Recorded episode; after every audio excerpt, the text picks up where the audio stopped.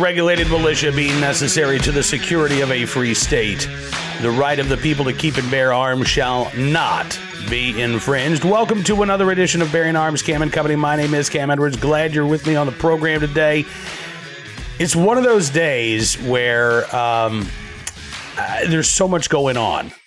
And by the time you actually watch this, there is a chance, I won't predict how good a chance it is, but there is a chance that a judge in Effingham County, uh, Illinois, will have uh, granted a restraining order against enforcement of the state's new ban on so-called assault weapons and large-capacity magazines.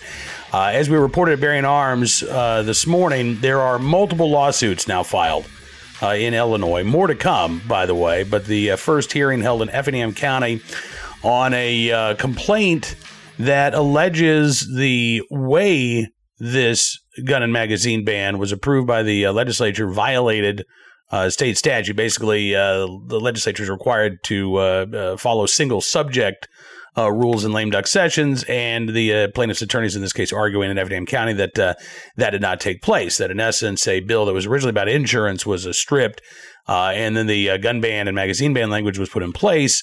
Um, again, we'll see how well that argument goes uh, in Effingham County, but uh, that is just one of several lawsuits underway. We were following them all at Bearing Arms. Uh, on the program today, however, we're going to be talking about um, pending legislation, stuff that is not yet law but is likely to become law uh, in another blue state where, unfortunately, anti-gun Democrats gained seats in the legislature back in November. That's the state of Maryland. And on Tuesday, a Senate panel Uh, heard testimony about how the Bruen decision, uh, which struck down New York's May issue carry laws, will impact Maryland's gun control laws going forward, not just with the right to carry, although that was a big topic of the conversation, uh, but with the state's ban on so-called assault weapons being challenged in court as well. Uh, lawmakers wanted to hear from uh, Well, I don't know if Democrats wanted to hear from gun owners, but they did get an invite. Um, yeah, the Maryland State Police, uh, interestingly enough, telling this Senate Judicial Proceedings Committee that it has approved eighty thousand concealed carry permits since the Bruen decision was handed down, and then Governor Larry Hogan directed the state police to remove the justifiable need requirement. Um By contrast, they say the average annual permit approvals for the years prior to Bruen was between thirteen thousand and fourteen thousand, meaning that the Maryland State Police has been, uh, quote, handling uh, every month what had been about a year's supply of permit approvals. Now, think about that for a second. The pent-up demand to exercise this fundamental right that this represents, right? fourteen thousand concealed carry permits per month now since the Bruen decision. And for a lot of Maryland residents, it's still not that easy to get the training that's necessary. There are long wait times. There aren't a lot of ranges in the state of Maryland where you can go and you can get the uh, in-person training that is required under the law. So the state of Maryland still doesn't make it an easy thing for you to exercise your right to either keep or bear arms, quite frankly, because you have to get what's called a handgun qualification license before you can even possess a handgun in the state. Yet another law, by the way, that is uh, constitutionally questionable uh, in light of the Bruen decision. Um, now, at Tuesday's hearing, uh, Mark Pennak from Shall Issue Maryland, from uh, Maryland Shall Issue, uh, was among those testifying, and uh, he warned them, legislators, uh, not to uh, repeat the mistakes that we've seen in places like New Jersey, New York, uh, where you know you've really just seen this tantrum. I think it was the word that uh, the Gun Owner Action League's Jim Wallace uh, used uh, on yesterday's program, this this tamper tant- temper tantrum in response to the Supreme Court's decision saying, yeah, the right to bear arms is just as fundamental and real as the right to keep arms. And you can't violate that either. Uh, Pennak, in written testimony, uh, uh, criticized a bill we've talked about at Bearing Arms, uh, introduced by uh, Senator Jeff Waldstreicher of Montgomery County, Uh, which would ban gun possession within one hundred feet of places of, quote, public accommodation, which is basically anywhere the public might gather. Uh, retail stores, restaurants, churches, parks, libraries, hospitals.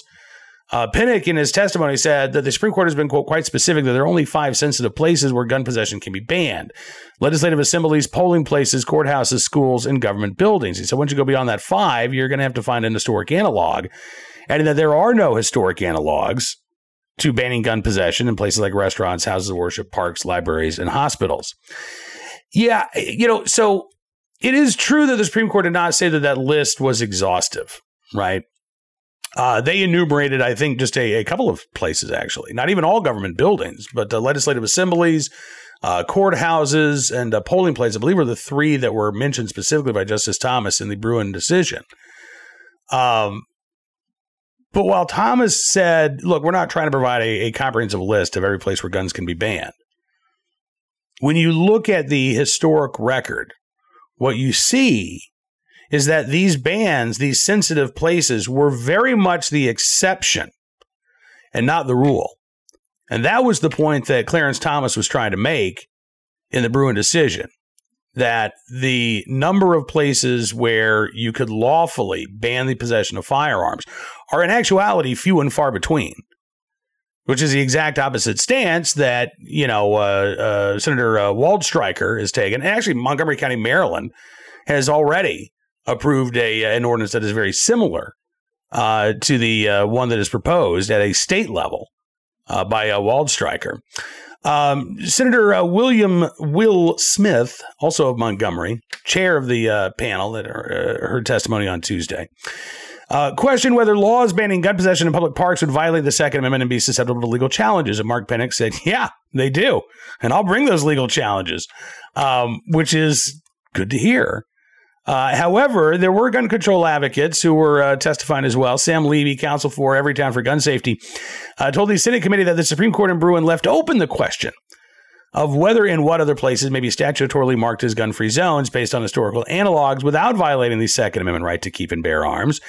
Levy said that he anticipates it'll take an, uh, quote, uneasy five years at least before the courts decide where gun possession may be banned. He said it is a wrongly decided case, speaking of Bruen. But he added, it is the law of the land now. The upshot is going to be more guns in more public places. Well, it's only wrongly decided if you think the Second Amendment is meaningless, or maybe the Bill of Rights, or maybe the entire Constitution.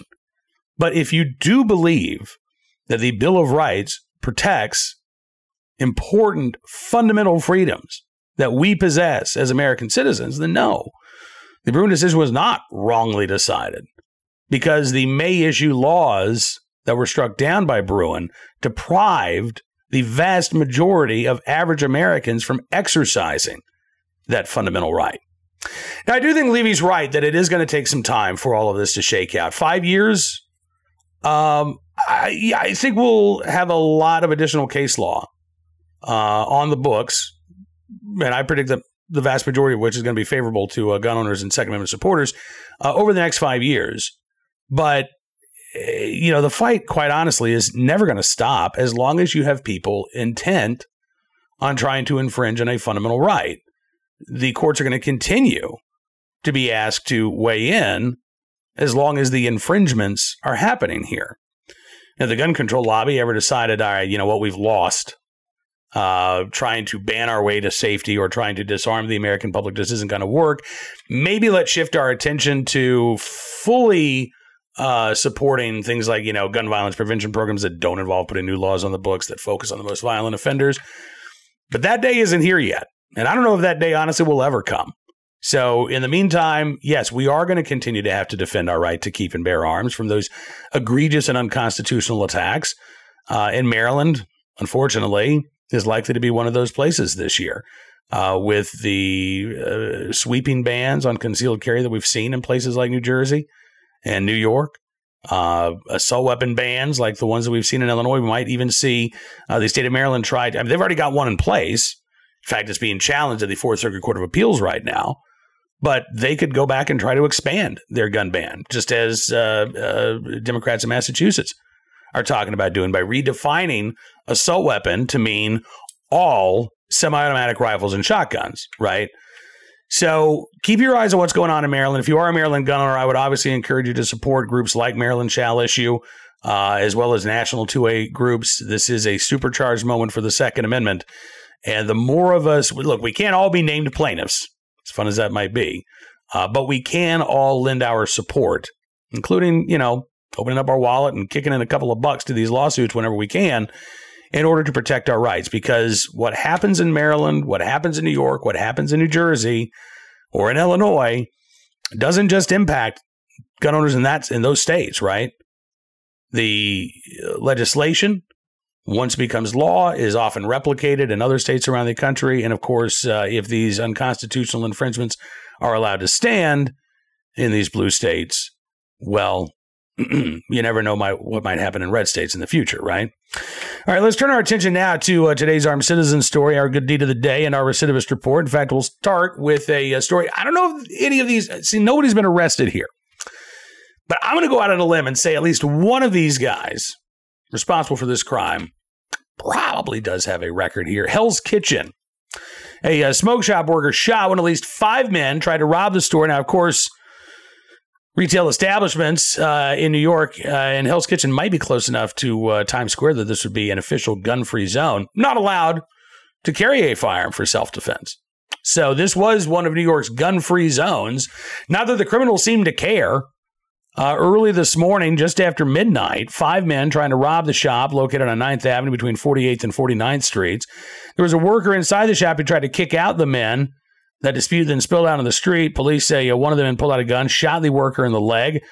Uh, then the suspects all took off, several of them on scooters. The thirty-two-year-old employee taken to a, a local hospital uh, in non-life-threatening Uh, with non-life-threatening injuries, thankfully. Uh, police say they're now reviewing the security cameras outside the store, which may have caught the incident. But again, no arrests made at this time. And thanks to New York's egregiously unconstitutional carry laws, no ability for retail workers in smoke shops in Manhattan or uh, you know, near Times Square to actually protect and defend themselves against violent criminals who, strangely, don't seem to care that they're violating New York's carry laws. Uh, today's defensive gun use, our armed citizen story. You know, again, this is something that's been coming up quite a bit, right? Uh, uh, shouldn't we have laws on the books that make it illegal for juveniles to access firearms in the home? Uh, we saw that incident in uh, Virginia last week where a six-year-old gained access to a gun, brought it to school. Apparently, the school was alerted that the child might have a gun. They searched the backpack, didn't find it, didn't search the student. Student ends up pulling the gun out of his waistband and then shoots his teacher. And so in Virginia, there's a lot of talk. I mean, that's where I live, so I, I know there's a lot of talk right now about, well, what can we do to stop this from happening? As if there is some law that you can put in place that's magically uh, going to improve the parenting uh, uh, or, or, frankly, the... Uh, Uh, decision-making in the schools uh, when it comes to responding to reports of a gun on campus, right? Now, instead, they're looking at, you know, storage laws. Uh, what can we do to increase the penalty if a juvenile gains access to a firearm? I'll be honest with you. Does a six-year-old need access to a firearm? No. But should it be up to the parent to decide when juveniles in their home do have access to firearms? Once you get to a certain age, whether it's, you know, what, what, what, ten, eleven, twelve, I think the answer is yeah. And unfortunately, these storage laws are generally written in a way that if any minor accesses a firearm, then the adult in the house has committed a crime. And the problem with that is that sometimes you have stories like this. Teen stops home invasion with mother's handgun. So, should the mom be charged here? What do you think? Case out of Montville, Ohio, where a uh, teenager, Braden Jarrett, says he was home from school last Tuesday, and he was just looking out the living room window when he noticed a car parked sideways in his driveway. And he said uh, it was there in the driveway for a little bit. He said, I walked into our kitchen because we have a window in the kitchen, and I looked out, and I saw the dude, and I've never seen this dude in my life. So Jarrett, sixteen years old, um, knew that his mom kept a firearm in the house, nine millimeter handgun, and he knew where it was. He says he was familiar with firearms, grown up around him. He said, uh, my mom had a gun. I knew it. I grew up with guns. I knew about the safety. I knew where the gun was and everything. Um, Ashley Jarrett, Braden's mom, says, my gun's unloaded. Clip is next to it. He knows where it's at, so he grabbed it, and he held on to both pieces, and he stood in the living room doorway. Uh, Braden Jarrett says he stood there watching the door, heard the outside screen door open, and he knew that if it was, you know, an Amazon driver or somebody dropping off a package, that they would then shut that storm door and they would leave. That's not what happened. Instead, they started opening the inside door, and that's when Braden Jarrett says he loaded the gun.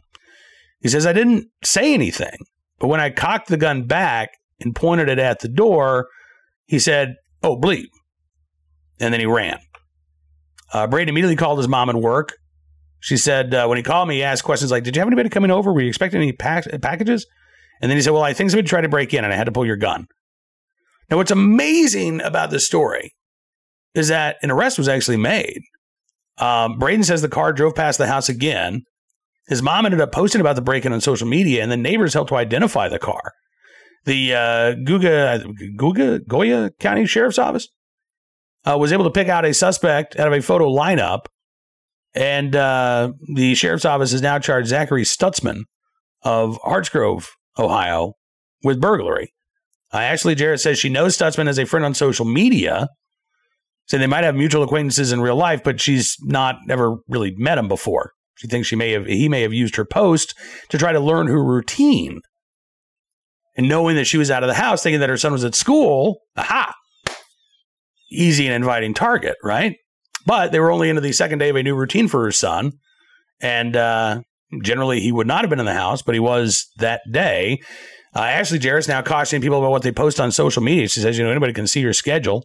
If you're just posting that you're at your place of business or you're posting you're out and about and someone who's mostly alone, it leaves you open for vulnerability. And it gives somebody a key into your life. Uh, Ashley Jarrett, by the way, says that um, she is grateful to have a teenage son who not only can protect himself, but can protect her as well. She said, I have more anxiety about this than he does for sure. She said, I lined up the school, told him to set up a counseling meeting if he needed it. And his exact words were, I'm not afraid of guns. All I had to do was pick up a gun and aim it. I didn't have to use it. Braden Jarrett says, I didn't want to pull the trigger on that guy. He said, that would have been a whole different situation. But when I knew when it first happened, I had to stay calm. He did. And thankfully, like the vast majority of defensive gun uses in this country, the presence of that firearm was enough to convince uh, the suspect that he had somewhere he needed to be very quickly. So again, should Ashley Jarrett be facing charges? I would say no. But gun control activists would say yes, that Braden Jarrett should not have been able to get a hold of his mom's gun, that he should have called nine one one, he should have maybe tried to run out the back door, uh, but he should not have been able to access that nine millimeter handgun. He should not have known how to safely and responsibly load it. He should not have been able to have access to that gun, according to them, and Ashley Jarrett should be facing charges in their view. See, I don't think it's as simple as that. I don't think it's as black and white as that. I think we can look at a situation and say, yeah, should a six-year-old have been able to access a firearm and bring it to school? No. Is there some sort of charge that might be appropriate for the mom? Yeah. But maybe it doesn't involve a firearm. Maybe it's not a safe storage law violation. Maybe it's, I don't know, child endangerment. Maybe it's uh, neglect of a child, right? Because if the six-year-old had brought a really sharp butcher knife to school and had stabbed the teacher instead of shot her, that still would be bad, right? I mean, we still would be talking about how terrible a situation this would have been. So maybe the answer, again, is to look at the parent, to look at the child, to look at the totality of the situation rather than simply try to apply a one-size-fits-all rule that could very well end up putting some juveniles at risk. All right, today's uh, good deed of the day, in the right place, at the right time, willing and able to do the right thing, a, a good Samaritan in Georgia who helped find a missing ten-year-old child who had uh, run away and uh, helped to reunite him with his mom. Uh, this the uh, image when mom and son were reunited, and I got to tell you, this is such a, uh, I feel so bad for this ten-year-old child. His father apparently had just passed away, was not dealing with it. Uh, mom was trying to take him to a, a children's hospital there in Atlanta. Uh, don't know if this was for unrelated medical care. Don't know if this was for, you know, uh, mental health uh, help or emotional health help, but for whatever reason, the uh, ten-year-old named Mario Boyd ended up running away uh, out of the car as they got close to the hospital. Uh, Mario's mother, Jenrica Boyd, said I was I was really just out of it. I didn't know what was going to happen or if I was even going to see my child again. So, you know, she alerts police. She's on social media. She's posting pictures. Help me if you can. And about fifteen hours after Mario Boyd ran away, she heard from somebody on social media um, saying, listen, I found him and I'm taking him to the hospital. And uh, she was able to reunite with her son there. She said, I didn't do nothing but was kissing him and telling him how happy I was that he was okay. Um, according to W S B in Atlanta, family members again say that uh, Mario was going through a crisis because his father had recently died. Family says he was barefoot when he ran away, uh, but Chandrika Boyd says the uh, Good Samaritan, um, quote, dressed him, let him stay at uh, home for a little bit, clothed him, and then, uh, again, took him to that local hospital where he can get the help that he needs. Chandrika Boyd says, I want to tell him thank you, and I appreciate you helping us out. And that really is, you know, going above and beyond, in the right place at the right time, willing and able to help out a child in need. So whoever this anonymous Good Samaritan is, we thank you for your very good deed. Now, that is all the time we've got for you on this edition of Bearing Arms, Cam and Company. I will encourage you again, check out bearing arms dot com throughout the day because there's a lot of stuff going on. A lot of moving parts right now. A lot of court hearings. We could get uh, some good de- a good decision out of Illinois. Uh, and there's a lot more on tap as well. So we'll see you on the website. If you like what you see, I always encourage you to become a V I P member as well. Just go to bearing arms dot com slash subscribe. Use the promo code GUNRIGHTS. And you can get a significant savings on your V I P membership. As our way of saying thanks for showing your support, we're going to give you exclusive news stories and commentary you won't get anywhere else because your support does matter. And it really does make a difference. So thank you again. Enjoy the rest of your Hump Day Wednesday. We'll be back here tomorrow with another edition of Bearing Arms, Cam and Company. Until then, be well, be safe, and be free.